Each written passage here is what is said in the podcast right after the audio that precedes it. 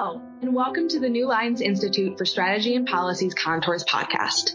This is your host, Carolyn Moorman, and today we'll be diving into Niger's coup that happened in late July, where the democratically elected government was overthrown by the military, adding Niger to the list of other countries in West and Central Africa that have experienced coups in the past couple of years, including Mali, Burkina Faso, Guinea, Chad, and most recently, Gabon.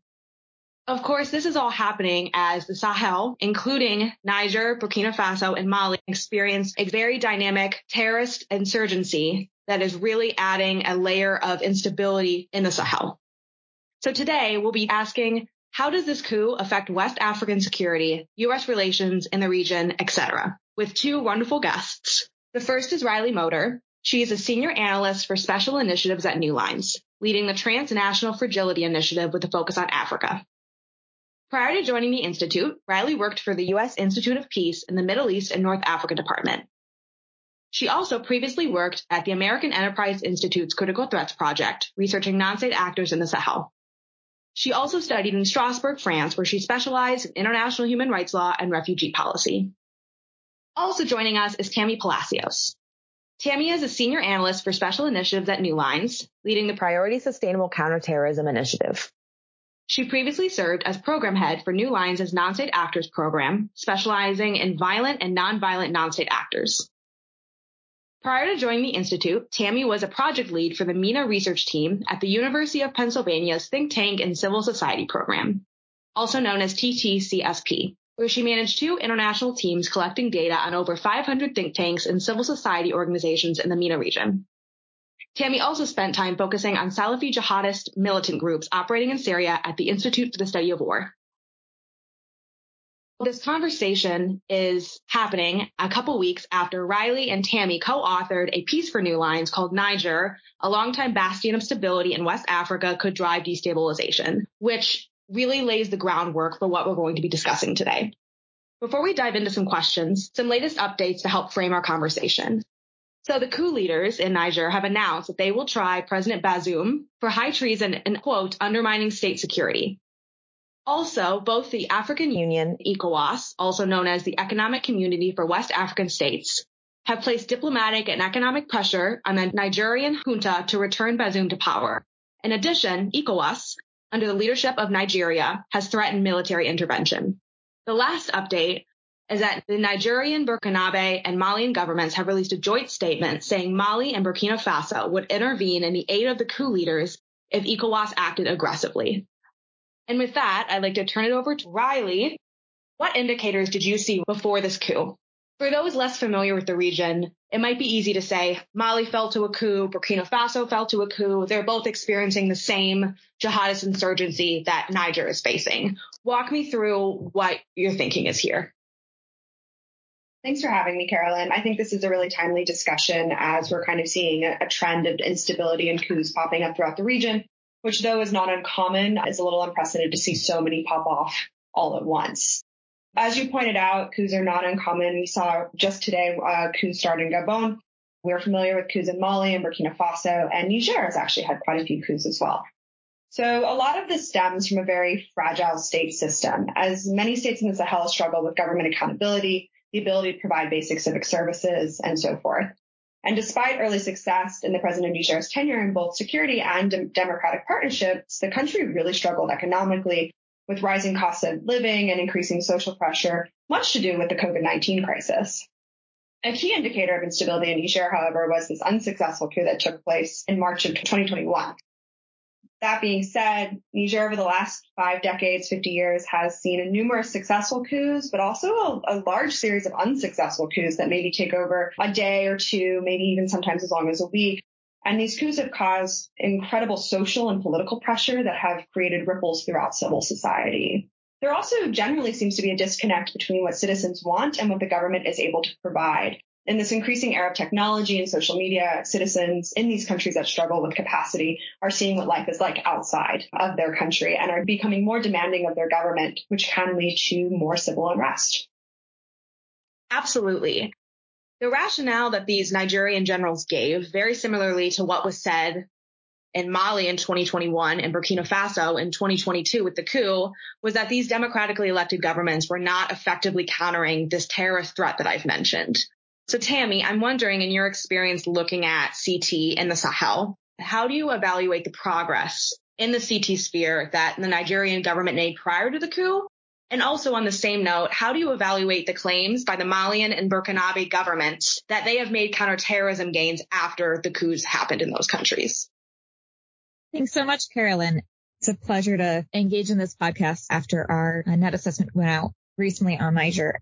I think in order to answer your question, we have to first clarify that the statements by the Mali Burkina Faso leadership that they are succeeding in counterterrorism are not factual. The United Nations very recently reported that ISIS has doubled its territorial control in the past year. We saw in West Africa about 2,800 terrorist attacks in the first six months of this year that led to 4,600 deaths.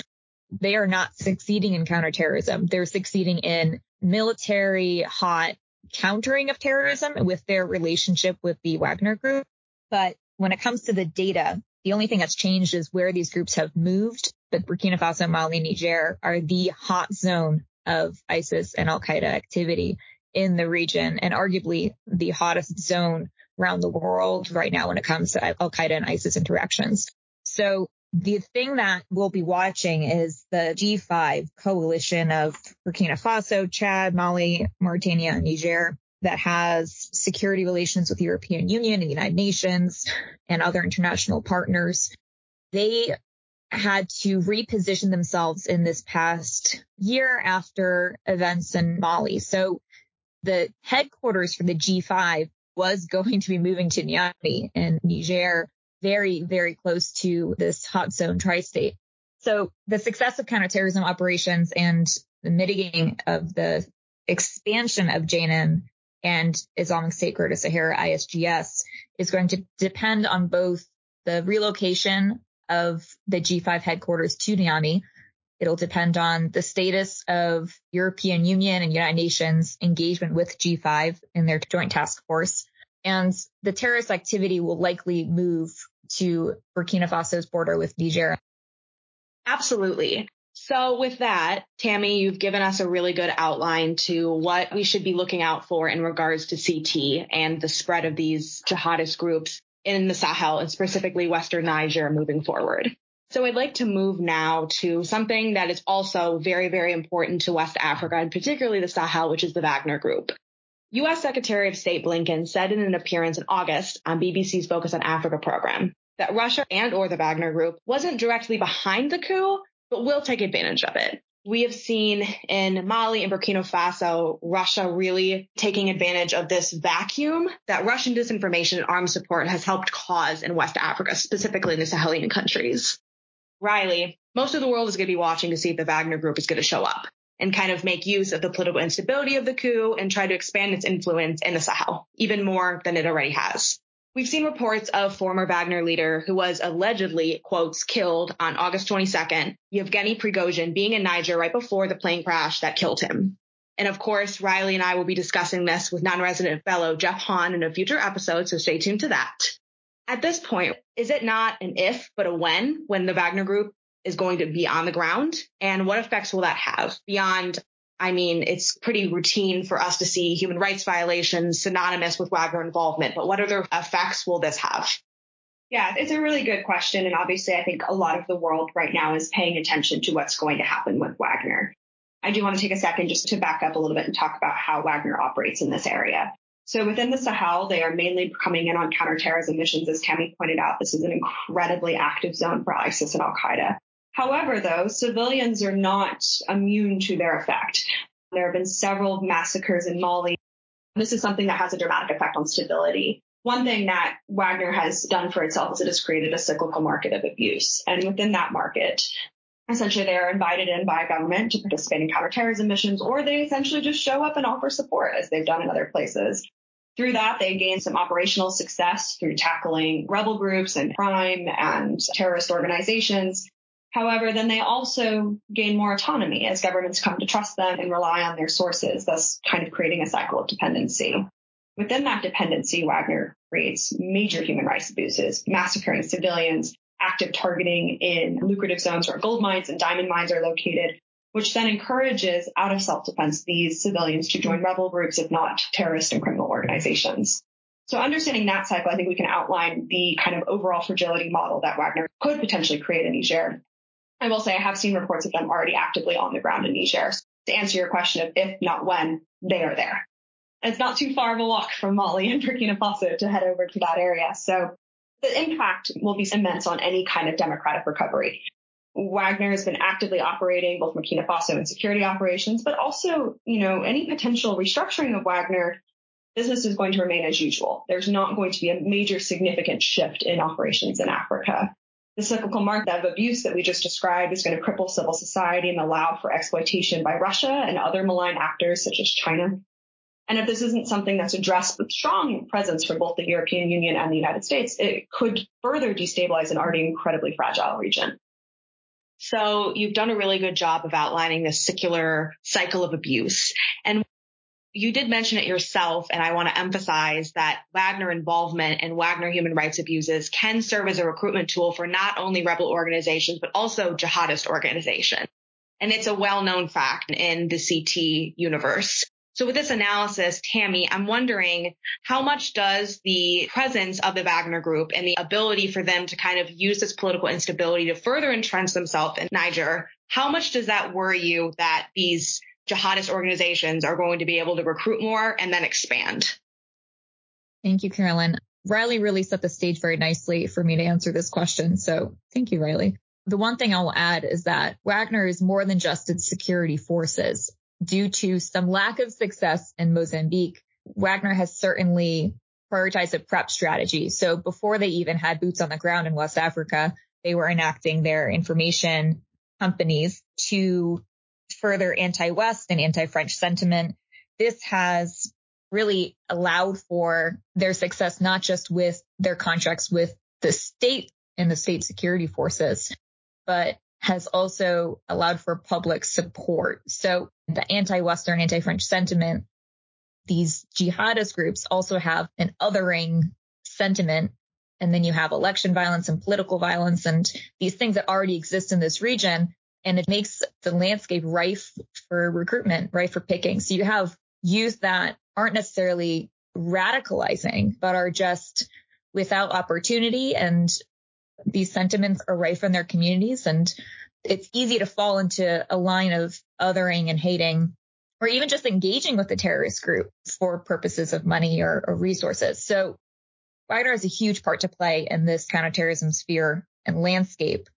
So all to say, yes, Wagner's engagement in the region with these autocratic governments is only going to exacerbate and has already exacerbated the terrorism threat. It has also caused a huge detriment to the counterterrorism operations.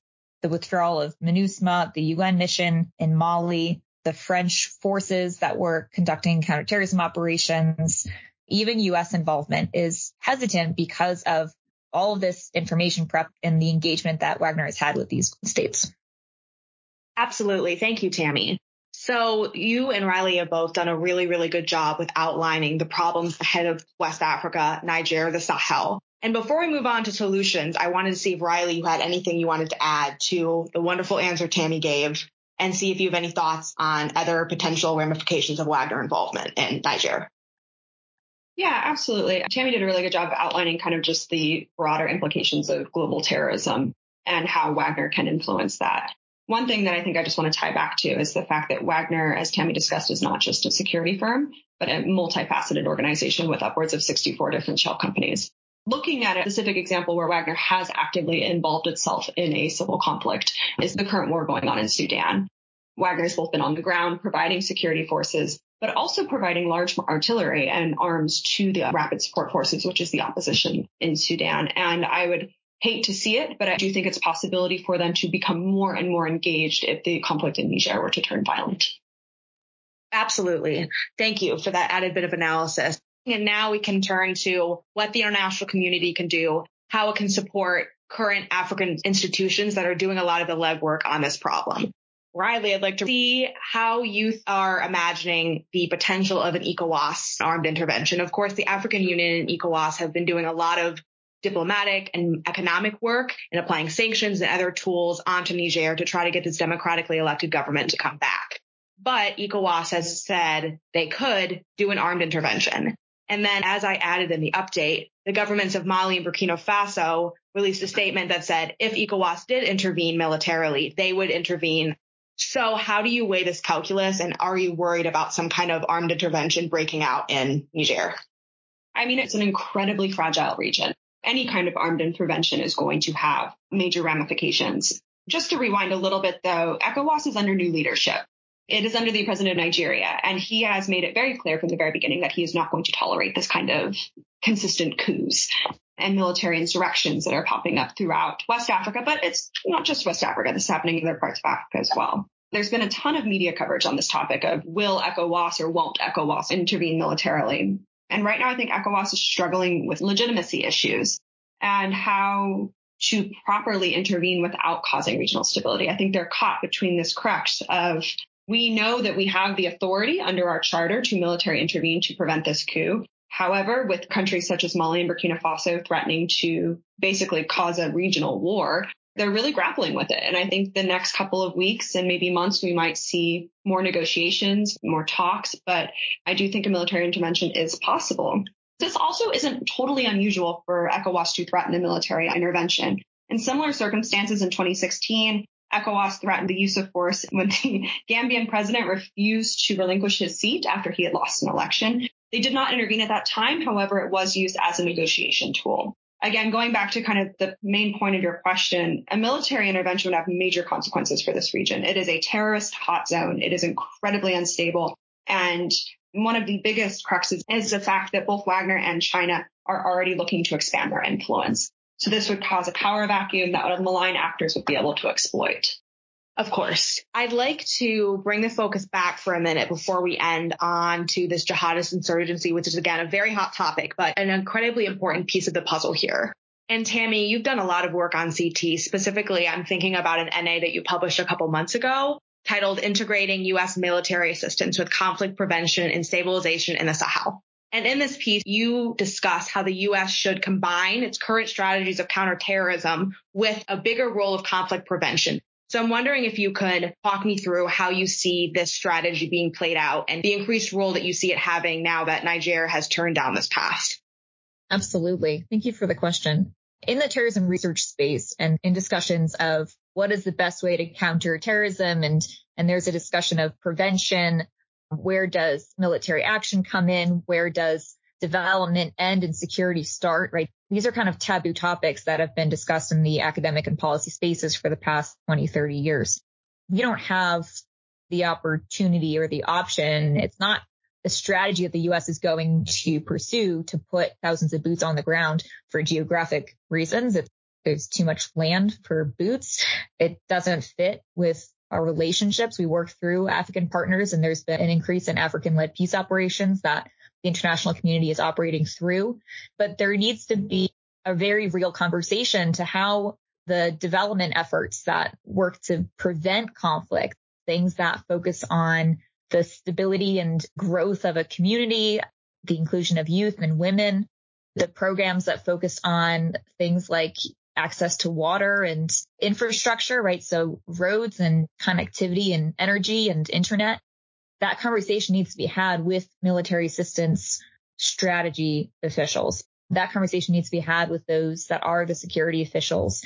And that used to just be liable for terrorist recruitment, right? If you're only countering terrorism with the hard hand, then there is absolutely going to be a backlash in recruitment because you're only creating more of the hatred against whatever party is doing the counterterrorism, right? The US saw this in the Middle East. So we're applying lessons learned, but another lesson learned that we're seeing with this continuation of coups in this part of Africa is that if we're only operating with the military and those conversations are being had with those other parts of government, their ministries that are working with our USAID partners and our UN partners, right? There's liable also for fracturing or insurrection or coups because we're separating our partner efforts.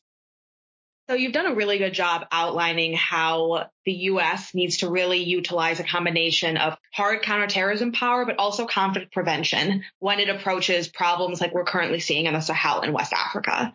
We've seen on the continent of Africa, particularly in West Africa, this anti-Western, anti-French sentiments really starting to grow among populations that are exhibiting a lot of the times pro-Russian sentiments even as representing this anti-imperialist force in Africa because the French, as we know, had this long history of very ugly colonization in Africa. And so I'm wondering, do you see the strategy as helping to play a role in kind of making the U.S. more active and have a better appearance in a continent where it's historically not been as involved, such as other partners like China and Russia have been? Absolutely. Thank you for that question. That's a great follow up, Carolyn. 100%. So I think the sentiment that we're seeing, the issues that we're seeing in anti-French and anti-Western sentiment in the tri-state right now in Mali, especially, but also Burkina Faso and Niger, the recent coup is proof that soft power is powerful. The United States is far behind Chinese and Russian engagement on the African continent. China's done a really good job with their economic and infrastructure deals. Russia has done work in the information space with even radio stations and then with their security operations, for example, through Wagner, as Riley mentioned earlier. So information is half the battle, especially when you're looking at prevention, right?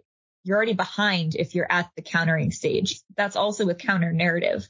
So if the United States wants to be successful in their trade relations in their partnerships with African regional institutions, with the African Union and ECOWAS in counterterrorism operations, which is one of our policy priorities against Al Qaeda and ISIS. We have to start before we get to counter, and that is including counter narratives. So we need to re-strategize our counterterrorism strategy to prevention.